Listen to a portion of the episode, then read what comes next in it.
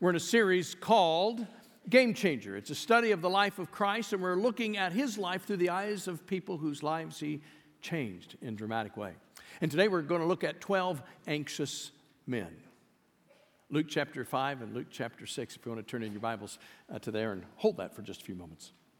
The year was 1956, and Wilson Greatbatch was serving as an assistant professor in electrical engineering at the University of Buffalo.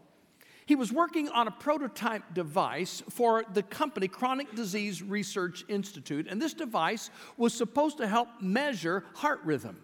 And in the process of building the device, he reached into a box, pulled out a, a, a, resistor that was a little bit different than what was probably called for. As a matter of fact, probably most engineers would say that was the wrong resistor, but nevertheless, he put that resistor in the prototype, and when it was all put together, it didn't work as it was supposed to, but rather it was emitting some kind of an electrical pulse that was very similar to a heartbeat. Now, I don't know if he was experimenting and, and chose that particular resistor at random or whether he really wanted to see how that reacted to it. But once it began to work, he wondered, he began to think into, oh, is there any way that this device might help people? And after more research and development, it wasn't long before he had what we call today a pacemaker. 1956, Wilson Greatbatch. Some of you are here today and you're alive because you have a pacemaker. The American Heart Association tells us a half million people every year have a pacemaker implanted in their bodies that keeps them alive. That resistor choice was a game changing moment in history. As a matter of fact, um, Wilson Greatbatch went on to buy the rights to the lithium battery research, although nothing had been developed, and he then developed that into a battery that could be implanted in the pacemaker that would allow it to work for 10 years without having to be replaced. When he died in the year 2011, he had more than 325 patents in his name, but none greater than the one that changed the heart of humanity. When Jesus began his ministry at the age of 30, he chose 12 men to, to fill a unique role of leadership. Out of a nation full of potential leaders, he happened to pick men that most leaders would say were not a good fit. We know he didn't do it randomly, but he took these men that some would say were not fit for much of anything, and he transformed them into a band of brothers to do something miraculous and amazing in establishing the church. Eleven out of the twelve were transformed by their time with Jesus. They could have done a lot of things with their lives that would have been good, but they sacrificed themselves to change the hearts of humanity forever. In this building this morning, there will be approximately some 3,000 people today. And these of us who have gathered here, we 3,000 are here today, 2,000 years later, because what these men did in changing history. Jesus became their game changer. They, in turn, became a game changer in history. Who were these men that we call the disciples, or more appropriately, the apostles, or sometimes the 12? Well, let me read to you from Luke chapter 6. We're going to begin in verse 12. And it says this One of those days, Jesus went out to a mountainside to pray, and he spent the night praying to God. When morning came, he called his disciples to him and chose 12 of them, whom he also designated apostles Simon, whom he named Peter his brother Andrew, James, John, Philip, Bartholomew, Matthew, Thomas, James the son of Alphaeus, Simon, who was also called the Zealot, Judas, son of James, and Judas Iscariot, who became a traitor. The, the list of the apostles is found four times in the Bible Matthew, Mark, Luke, and the book of Acts. And it's important to note that some of these guys had more than one name. Simon, for instance, was named by Jesus Peter. That was his nickname. The name Peter means rock. You could say his nickname was Rocky. Judas, not the betrayer Judas. There was another Judas who is sometimes called Lebbaeus and sometimes called Thaddeus. Thaddeus is my favorite of that trio. Bartholomew is most likely Nathaniel that we meet in John chapter 1. And of course, my all time favorite of the apostles is Thomas. Thomas is an Aramaic name. He is also called Didymus, which is the equivalent in Greek. Both Thomas in the Aramaic, Didymus in the Greek, they both mean twin. Now, I've always been puzzled by that, the name that means twin. If Thomas, which means twin, was indeed a twin, then what did they name the other one? You, you know what I mean? I mean, if, if you're twin brothers and you get named twin, well, what do you name the second one? Ditto? you know, repeat? I mean, I, I don't know what his name was. Either way, I, I like the name Thomas and happy to be stuck with it. I also find this interesting. It is likely that several of the apostles were related to one another, and some were also possibly related to Jesus. I mentioned last week that John and his brother James were likely cousins of Jesus on his mother's side, that their mother was Jesus' mother, Mary's sister. Uh, New Testament scholar Alfred Edersheim suggests that James the Less, or James the son of Alphaeus, Simon the Zealot, and Thaddeus may also have been brothers, and they may also have been Jesus' cousins on the other side of the family, related through his earthly father Joseph. Judas Iscariot is the single apostle who was not faithful to Jesus until death. He seems to be an outsider. Judas is also the only apostle not from the region of Galilee. He was the only apostle from Judea. I don't know if that, that makes any difference, but it is unique that he stands alone in several different ways. And you say, well, why 12? Well, perhaps it has something to do with the fact that 12 is a very significant number in the Bible.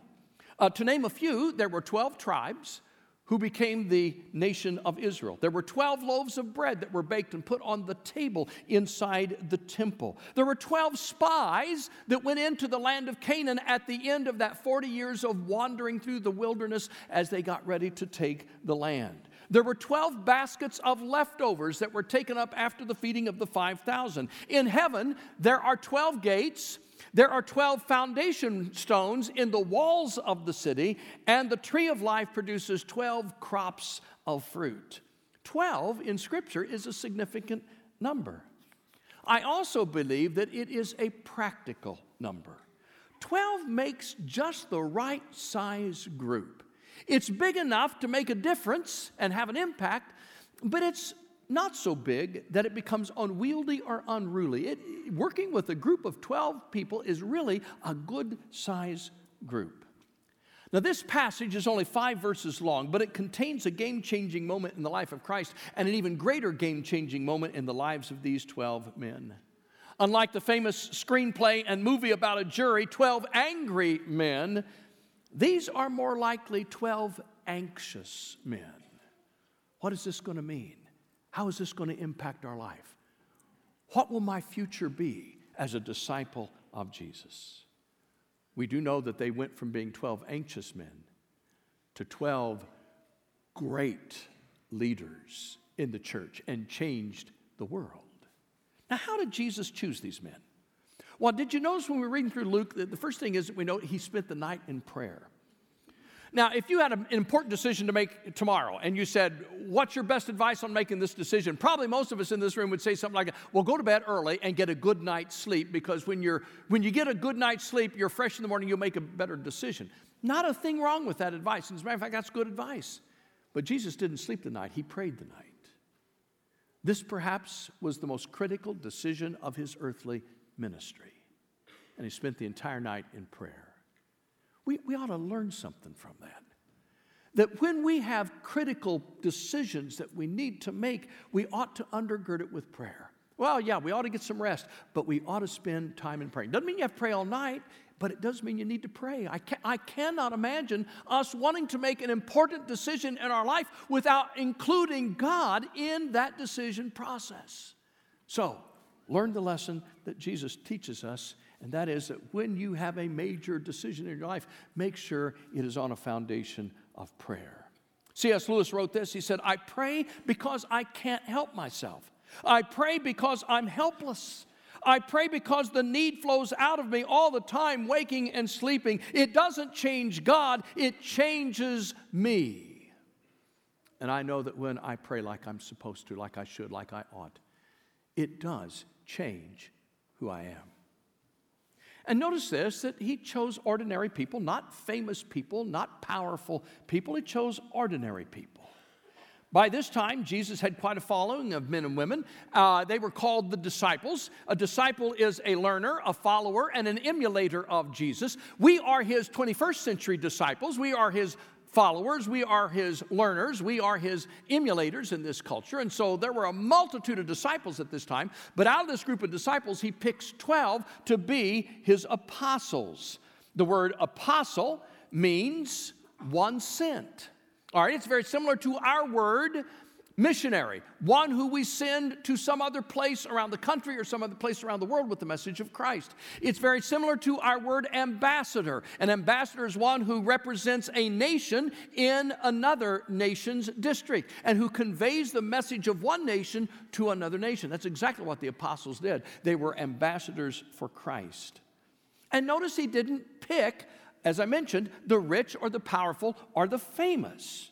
Now, I don't think these guys were necessarily poor. Sometimes I think we have the idea that, that uh, all these apostles were just dirt poor. I don't think that. I think there was a mixture of people from different walks of society among the disciples. Peter, Andrew, James, and John had a thriving fishing business, which was one of the most important businesses in Jerusalem at that time, or I'm sorry, in Judea at that time. They, they were located around the Sea of Galilee uh, in, in that region, and, and they left their boats and they left their nets and they followed Jesus, but after the resurrection, they came back to their business. It was still intact. They had employees that kept it going. We, we know in Scripture that Peter probably lived in two different houses in two different places one in Bethsaida and one in Capernaum. Now, you, you can't be dirt poor and have two places to live.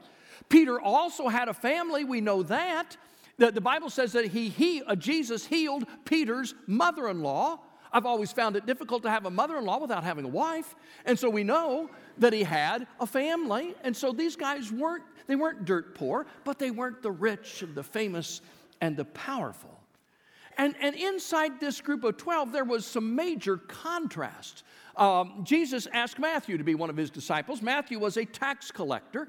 And in that day and time, a tax collector was, was viewed with, with great disgust by the rest of Jewish society because this was a Jewish person that decided to work for the dreaded Roman government, and they were notorious for lining their own pockets with extra money that they snickered away from those who were their own people. Into that mix, Jesus also invited Simon, the zealot. Remember reading about Simon the zealot? Do you know what the zealots were? The zealots were a guerrilla, a band of guerrilla warfare assassins in Jerusalem. It was the pledge of every zealot that belonged to this group that you would, you would assassinate Romans if you could find them off to the side, or you assassinate traitors who were loyal to Rome instead of Judaism. So can, you see that this is like oil and water? You got Matthew, who is a a traitor because he's working for the Roman government, and you have Simon who has sworn that he will kill any traitor who's working for the Roman government, and you put him in a group of 12 men. And Jesus made it work. They worked side by side, shoulder to shoulder, both giving their lives for the Savior. Shouldn't we learn something out of that experience? Shouldn't we learn from that that no matter who you are, where you come from, what your background is, that you may not agree with everybody that's in here? I may not agree with you when you come in, you may not agree with me, but in Christ we can be one, that He binds us together and brings us together in a way that we can work side by side and shoulder to shoulder, giving and investing our lives in the most important work in the world, even though we don't see things the same.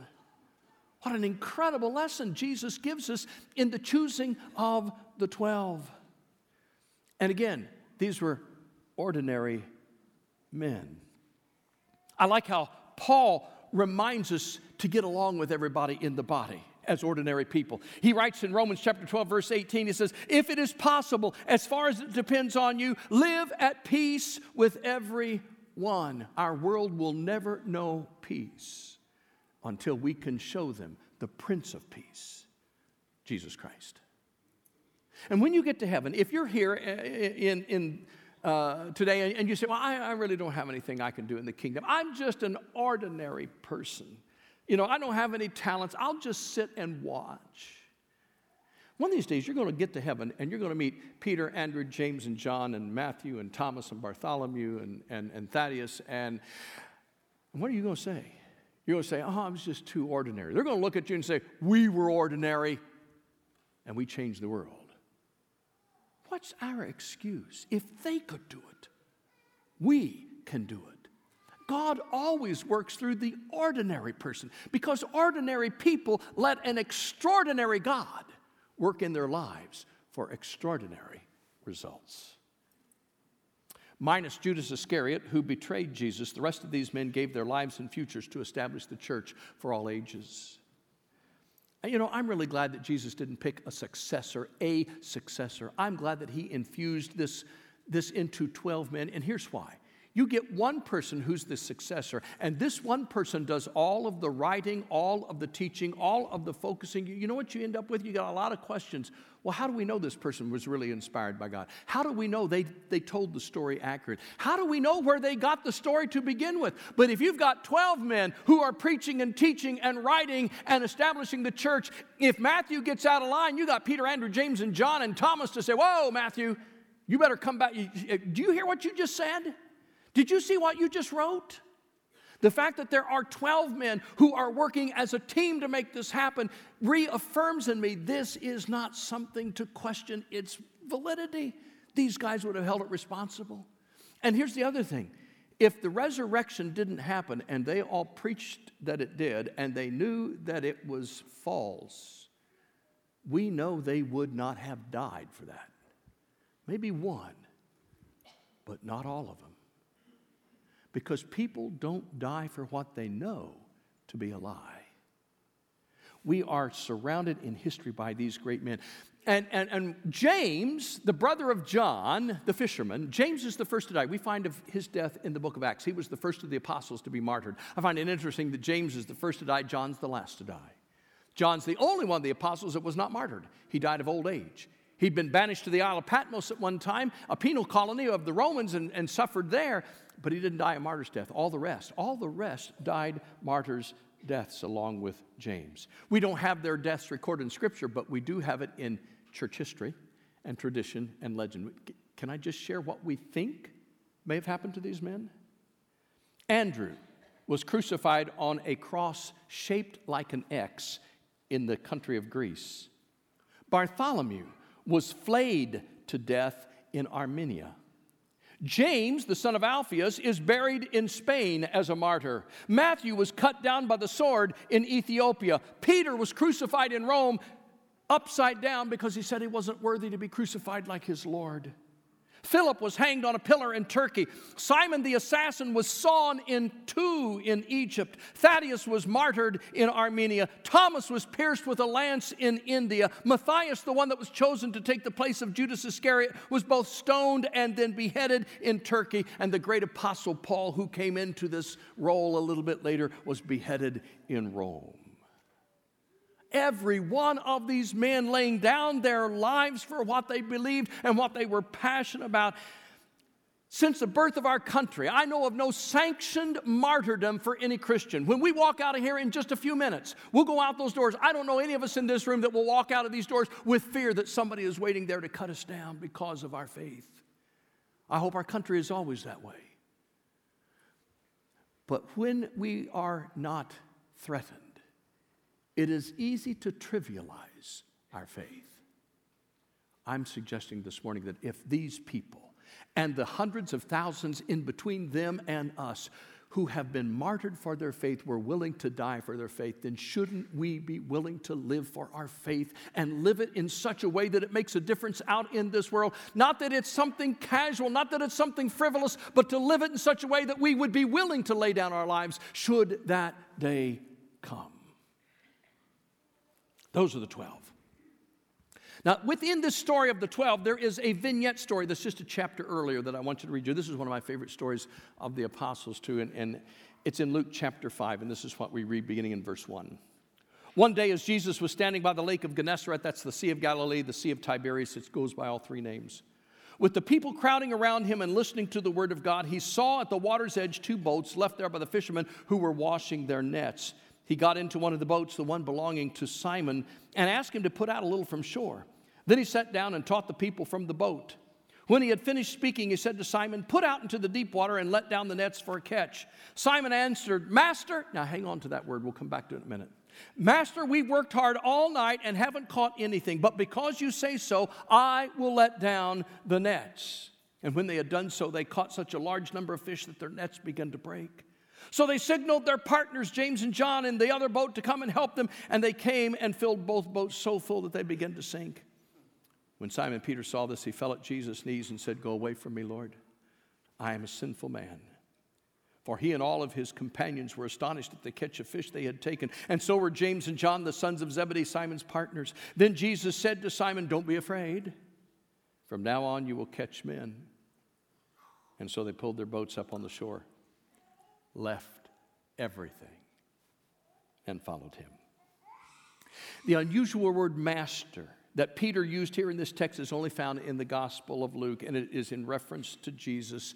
It is a powerful word, it means one far greater. And, and, this, this is important to note because Peter is a professional fisherman. Peter knows the Sea of Galilee like the back of his hand. He knows the odds of catching fish on the day after you've had a fruitless night because you always caught the fish at night. Fishing during the day was not a good thing to do, and so they, they haven't caught a thing all night. Why would you go out? But, Master, nevertheless, I know all this. I'm the professional fisherman here. You're not. Master, I've seen you at work. I will do what you say. You see, more than a year ago, more than a year before this, Peter had followed Jesus after his baptism. He'd been a disciple of John the Baptist. He saw Jesus baptized. He watched Jesus cleanse the temple. He observed the event in Samaria where Jesus spoke with the woman at the well. He was an eyewitness to the healings that happened in Judea, and he was an eyewitness to the miracle at the wedding feast in Cana of Galilee when Jesus turned the water into wine. After nearly nine months of following Jesus, Peter had gone back to his family and his fishing business while Jesus went back home to teach in his home area. And a year or so, uh, you know, after his first meeting with Jesus, they were together again, reunited here at the sea. This is not their first brush with the Master. They've seen him at work, but never in a powerful way like this. And Jesus makes this profound invitation to Peter, James, and John and Andrew Come just, just follow me, and I'll take you from fishing for fish, and I'll make you fishers of men. It was a picture they could not escape. Now, I just want to give you two little thoughts before, before you go, okay? And here's the first one the invitation is to us as well. God calls us to fish, or using the word fishing here as serving Him, He wants us to serve creatively. The word that Luke uses that we translate, I will make you a fisher of men, is, is not a word that really means that. You know, for us today, we think of fishing as a hobby. This was not an invitation to a new hobby for this, guys. This was a life and death battle. As a matter of fact, the word that Luke uses here is a word that means to take alive those who are captive. I want to send you out to take alive those who are captive. We only find that word one other time in the, in the scriptures. It's in 2 Timothy, and it's speaking of those who Satan has taken alive, the enemy, and holds them by the power of sin. And Jesus says, This is what I'm sending you to do to recapture the captives, to take them alive with me. These guys knew this was not going to be an easy journey. It was a life and death. Eternity weighed heavy in their hearts. It ought to weigh heavy in our hearts, and we should be as creative as we possibly can today in the spread of the gospel. You see, through the years, Ever since the apostles, the message has stayed the same, but the methods, the methods of communicating gospel must be fluid. Now, I doubt that there's a soul in the room this morning who would question what we preach. You preach the gospel, you preach what's in the Bible. But how we present, how we take the gospel, how we share it, uh, that's, that's got to have flexibility. And the part that so often bugs people is not the theology, it's the methodology especially if we don't like the methodology. But it's got to be fluid because every culture, every generation is slightly different. Let, let, culture, has learned that. Industry has learned that. For the life of me, I don't think M&Ms today taste any different than M&Ms did when I was a kid. Would you agree? They taste the same, right? Do you all eat M&Ms? You know, uh, well, I hope so. Yeah, yeah, they taste the same, right? When, when I was a kid, we had, I think, five colors of M&Ms. Today, you can find them in every color of the rainbow, depending on what holiday it is. The, the, the, candy makers have discovered it's not about the, the, the, contents. They've got the recipe right, but they're marketing it, they're packaging it, their methods are fluid, and they know they'll sell more candy if they can put it into more colors at special times of the year. See? Pretty smart, huh? Wheaties. When I was a kid, Bart Starr was on a box of Wheaties. Bart Starr hadn't been on a box of Wheaties for a long time. Do you know why? Because he is not relevant to the sports community today. This past week, I got on the Team Wheaties website. This is a website, I think, where they're going to try and pick like the next picture to go onto the Wheaties box. I looked through the list of athletes. I didn't recognize one face. I didn't know one name among these new athletes that may go on the Wheaties box. Now, th- this is a great lesson for us. Wheaties isn't trying to appeal to me, okay? And, and they shouldn't. If by the time you get to my age you haven't started eating Wheaties, you're probably not going to eat Wheaties in the future. They're not trying to reach me, they're trying to reach a younger generation that maybe is looking for a good cereal, and they're going to try and make sure that Wheaties is in their, is in their camp. Now, here's the deal the contents are the same. It's still the same soggy wheat cereal it's always been. but the packaging the packaging is altogether different. Now, why is it that our culture gets that and the church sometimes doesn't get that? We should be leading the charge in this area. We should be doing everything that we can within our power to make sure that the message is relevant to every generation, to every age and stage of life. I want the church strong for my grandchildren. I want it strong for your children and your grandchildren, for your lives, because I'm there. You're there. But this new generation coming on, they're not there yet. And I want them to be as strong in their faith as the apostles who walked and talked with Jesus. That's been the heritage of our churches, the, our Christian churches throughout all these years. Going back to the 1800s, our fellowship of churches has always been keyed in on being biblically faithful. That's the contents. And culturally relevant. That's the packaging at the same time. Be faithful to the Word of God and be effective in the world God created. Paul put it this way. This is how the Apostle Paul wrote in 1 Corinthians. He said, To the Jews I became like a Jew to win the Jews. To those under the law I became like one under the law so as to win those under the law. To the weak I became weak to win the weak. I have become all things to all men so that by all possible means I might save some. I do this for the sake of the gospel. Folks, that's one of the reasons we're going to the west side of town. It's not because I need another service, it's not because you need another service, but there are people here that may not come, people in our area that may come there, that won't come here, that will be reached by people there that aren't reached by people here because every possible way to reach out and make the gospel relevant is what we need to do. And you say, well, how, how can I be creative? Well, it's, it's easy. First of all, be yourself. Don't be phony or insincere. Be real. Just be yourself. God created you as you. Be yourself. Build relationships. Relationships is what's going to make the difference in the future. You, you don't start with the gospel, you start with a friendship. All right, build relationships. Hospitality will be a key. Robert Webber notes that in a post Christian world, and that's where we are, social networking will take place oftentimes in the home first. You know, you'll, you'll move from your devices into a home long before you'll darken the door of a church because if they get to know you in your home, if they get to trust you there, then they will trust you here. And then just tell your story. Everybody's got a story. You don't have to have all the answers. I don't have all the answers. You don't have all the answers, but you do have a story. What has Christ done and meant in your life? Don't you think Peter told his story over and over and over again? Deion Sanders, the only athlete to play in both the Super Bowl and the World Series, the only athlete I know of who in a Major League Baseball game hit a home run and that same week in an NFL game scored a touchdown. Only guy said this A few years ago, he, he made this comment. He said, No touchdown, no home run, no stolen base, no tackle, no interception can compare to me leading someone to Christ. Nothing comes close. I'm telling you, helping somebody else find Jesus Christ that changes their eternity is one of the greatest thrills of life. Get creative in your service, fill your net with those who need to know Jesus. And then here's the last thing serve committedly.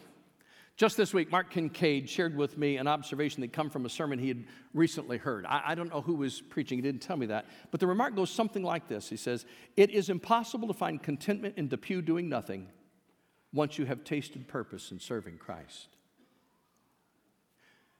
If you come and sit and watch and you find contentment in that, may I suggest that you really don't know contentment. Contentment doesn't come from doing nothing. It comes from having purpose in serving Jesus. You see, once you've taken hold of the net, don't ever let it go. Once you've started a journey with Jesus Christ, don't ever turn back. Once you've acknowledged Him as Lord and Savior, don't go looking for somebody greater because there is no one greater. He is the Lord of Lords, the Master of Masters. A Christian prisoner in Cuba was asked to sign a statement containing charges against fellow Christians that would lead to their arrest. And he told the communist officer, he said, The chains keep me from signing this, you know. And the officer said, You're not in chains. To which the Christian replied, Oh, but I am. I am bound by the chain of witnesses who throughout the centuries gave their lives for Jesus Christ. I am a link in this chain and I will not break it the apostles created a strong chain of faith. They never broke that chain. It has survived through these last 2,000 years intact. And we folks, we folks from Sherwood Oaks this morning, we are a link in that chain. And we dare not, we dare not break that chain because future generations depend on whether or not we will faithfully serve, committedly serve, creatively serve the King of Kings and the Lord of Lords.